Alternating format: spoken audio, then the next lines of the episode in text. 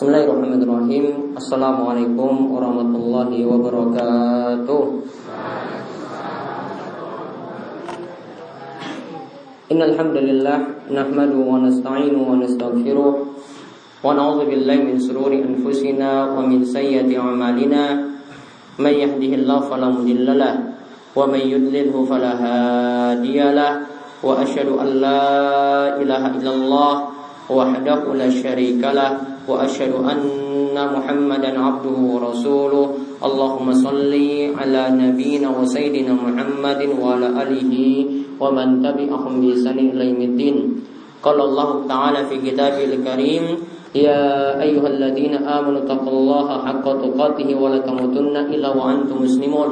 وقال تعالى يا أيها الناس اتقوا ربكم الذي خلقكم من نفس واحدة وخلق منها زوجها وبث منهما رجالا كثيرا ونساء واتقوا الله الذي تساءلون به والأرحام إن الله كان عليكم رقيبا.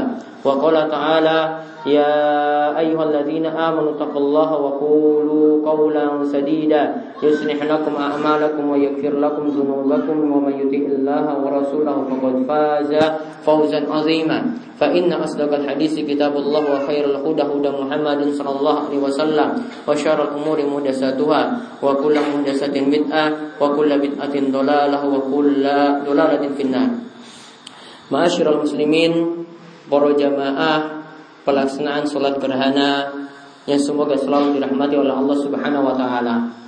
Pada malam hari ini kita mendapatkan momen yang istimewa yang di mana jarang kita temui yaitu terjadinya khusuf yaitu gerhana bulan.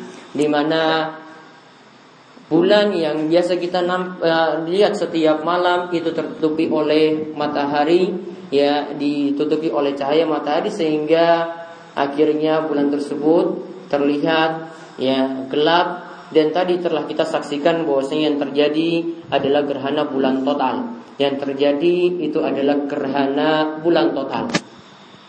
Di dalam ayat Al-Qur'an tentang masalah gerhana ini disebutkan dalam surat Fussilat ayat ke-41. Allah Subhanahu wa taala berfirman, "Wa min ayatihi al-lailu wan-nahar." la tasjudu lisyamsi wala lil qamari wasjudu lillahi alladzi khalaqahunna in kuntum iyyahu ta'budun. Dalam ayat ini disinggung tentang bulan dan matahari. Ya, di sini tidak jelaskan tentang masalah gerhana, namun dijelaskan tentang ayat Allah yang begitu besar yaitu bulan dan matahari. Dikatakan di antara tanda kekuasaan Allah adanya malam, lalu adanya siang, lalu adanya matahari, lalu adanya rembulan. Maka janganlah kalian sujud kepada rembulan dan janganlah kalian sujud kepada matahari dan sujudlah kepada Allah yang telah menciptakan makhluk-makhluk tadi, yang telah menciptakan bulan, yang telah menciptakan matahari, in kuntum iyyahu ta'budun. Jika dialah yang kamu hendak sembah. Maka para jamaah sekalian, tandi kita mulai rembulan yang dia ini bisa berubah sewaktu-waktu. Yang dia bisa datang dan bisa pergi.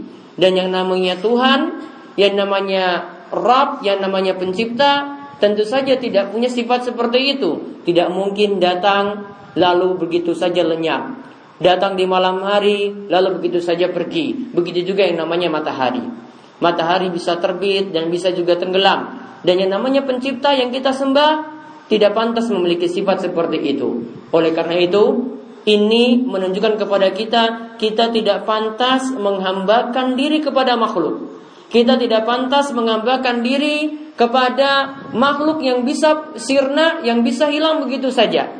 Yang kita sembah tentu saja yang kekal abadi Tentu saja yang menciptakan kita begitu sempurna Tentu saja yang menciptakan matahari Yang menciptakan bulan Yaitu yang pantas kita sembah adalah Allah Subhanahu wa taala. Kemudian Nabi sallallahu alaihi wasallam ketika terjadi gerhana bulan di masa beliau, maka ketika itu pas bertepatan dengan kematian anak beliau yang bernama Ibrahim.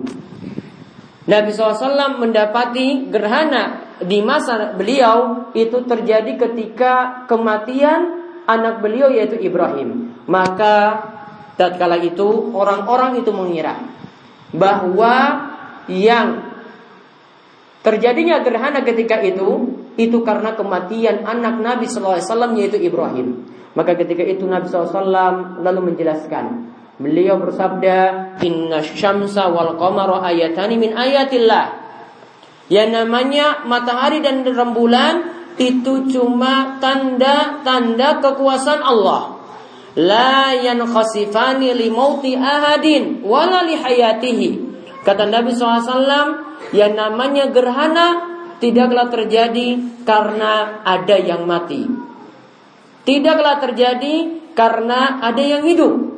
Pokoknya itu adalah tanda kekuasaan Allah. Allah ingin menunjukkan kepada kita-kita sekalian bahwasanya yang namanya bulan dan matahari tadi bisa bersatu seperti tadi cahayanya, bisa terjadi gerhana baik matahari maupun rembulan. Dan tidak boleh kita yakini kata Nabi SAW gerhana ini terjadi karena ada yang hidup, yaitu baru saja ada yang lahir. Atau tidak boleh kita yakini bahwasanya ini terjadi karena baru saja ada yang mati. Namun apa yang mesti kita yakini? Kita yakini bahwasanya itu terjadi tujuannya Allah ingin menakut-nakuti kita. Itu terjadi Allah ingin menakut-nakuti kita. Dan disebutkan oleh para ulama. Setelah Nabi SAW berhijrah ke Madinah, yang namanya gerhana itu baru tadi baru terjadi 10 tahun setelah beliau berhijrah. Jadi setelah Nabi SAW pindah ke Madinah 10 tahun kemudian baru gerhana itu terjadi. Dan seumur hidup Nabi SAW Gerhana baru terjadi sekali. Gerhana baru terjadi sekali Namun di zaman kita Tahun lalu kita menemukan gerhana bulan. Tahun ini pun kita temukan gerhana bulan. Maka kami pernah mendengar dari guru kami yaitu Syekh Soleh Al Fauzan beliau mengatakan ketika terjadi gerhana di kota Riyadh kerajaan Saudi Arabia saat itu saat sholat maghrib waktu yang sama seperti kita dapati saat ini. Pas terjadi gerhana dan ada laporan maka ketika itu beliau berkhutbah dan beliau sebutkan ini merupakan tanda-tanda kiamat di antara tanda-tanda kiamat terjadi gerhana berulang kali di masa Nabi SAW cuma terjadi 10 tahun setelah Nabi SAW berhijrah. Namun sekarang yang kita dapati setiap tahun terjadi gerhana. Setiap tahun terjadi gerhana. Bahkan mungkin dalam satu tahun bisa dua kali. Ini menunjukkan kiamat itu semakin dekat. Tanda akhir zaman itu semakin dekat.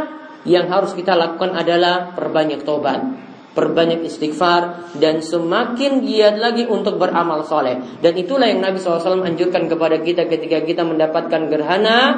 Siapa pun yang mendapatkan gerhana, maka hendaklah dia melaksanakan sholat, kemudian dia perbanyak amalan kebaikan ketika itu, perbanyaklah sodako, perbanyaklah minta ampun kepada Allah, minta ampun terhadap dosa-dosa, dan kita terus perbanyak tobat. Dan ingat, kalau ini adalah tanda akhir zaman, tanda kiamat semakin dekat, maka kita hendaklah segera bertobat kepada Allah Subhanahu wa taala. Karena kita tidak tahu apakah tahun depan kita akan masih mendapatkan kehidupan dunia ini ataukah mungkin Allah Subhanahu wa taala mendatangkan kiamat dengan mendatangkan tanda-tanda besar seperti munculnya Dajjal, turunnya Nabi Isa alaihissalam dengan turunnya tanda-tanda besar yang lainnya Ya'juj dan Ma'juj.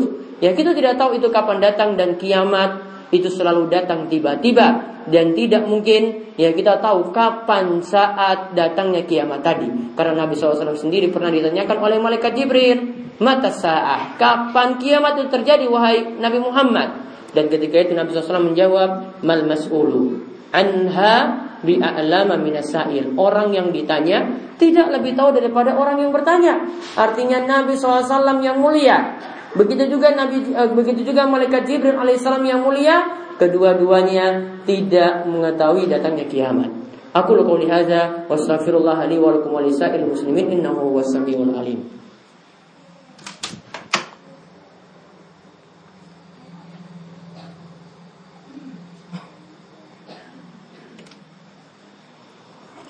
Alhamdulillahirrabbilalamin Wassalatu wassalamu ala ashrafil anbiya wal mursalin Nabiina wa sayyidina Muhammad Wa ala alihi wa man tabi'ahum bisarin layumiddin Para jamaah sekalian Tadi dianjurkan kita untuk bersodakoh Kala terjadi gerhana seperti ini.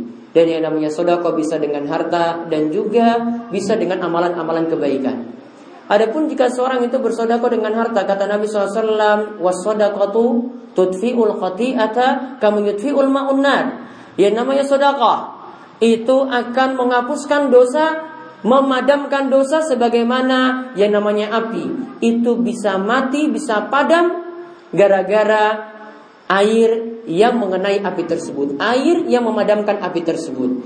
Maka hendaklah kita ketika mendapatkan peristiwa-peristiwa seperti ini dan ini juga menunjukkan semakin dekatnya tanda kiamat Berarti semakin dekatnya kita juga harus rajin-rajin untuk bertobat. Maka perbanyaklah amalan soleh dan perbanyaklah untuk melakukan sodako dan amalan kebajikan yang lainnya. Dan mugi-mugi Allah memberikan kita taufik untuk beramal soleh. Allah memperpanjang umur kita untuk terus diisi dengan kebaikan-kebaikan dan memberikan kita kesehatan dan dimudahkan dalam berbagai macam kebaikan yang lainnya. Di akhir khutbah kami tutup dengan doa, mudah-mudahan Allah Subhanahu wa taala mengabulkan doa-doa kita di saat kita melaksanakan sholat gerhana ini dan juga mendengar khutbah yang berlangsung saat ini. Allahumma fir lil muslimina wal muslimat wal mu'minina wal mu'minat al ahya'i minhum wal amwat innaka sami'un qaribun mujibud da'wat. Allahumma qsim lana min khasyatika ma tahulu bihi bainana wa baina ma'siyatik wa min ta'atika ma tuballighuna bihi jannatak wa min al-yaqini ma tuhawinu bihi alaina masaibat dunya.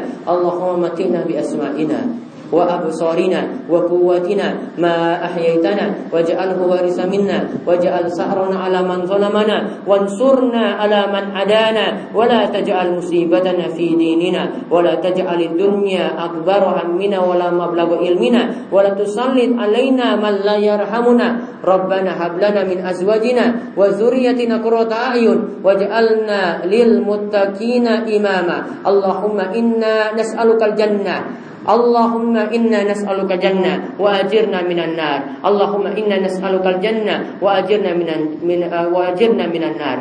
Ya Allah ya Rabb kami, ampunilah segala dosa-dosa kami.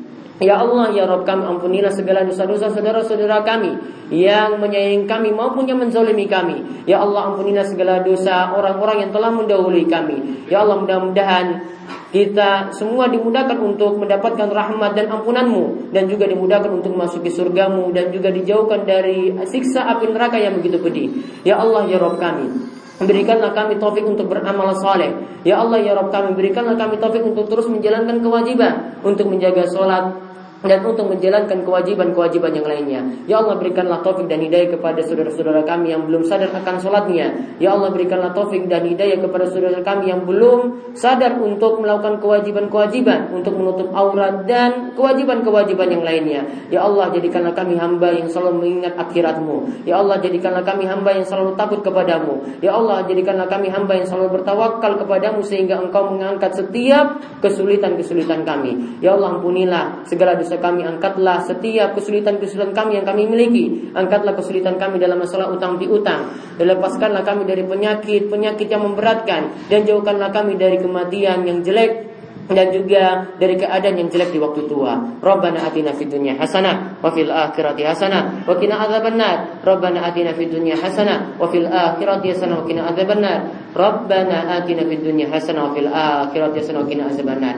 وصلى الله على نبينا وسيدنا محمد وعلى آله وصحبه أجمعين والحمد لله رب العالمين.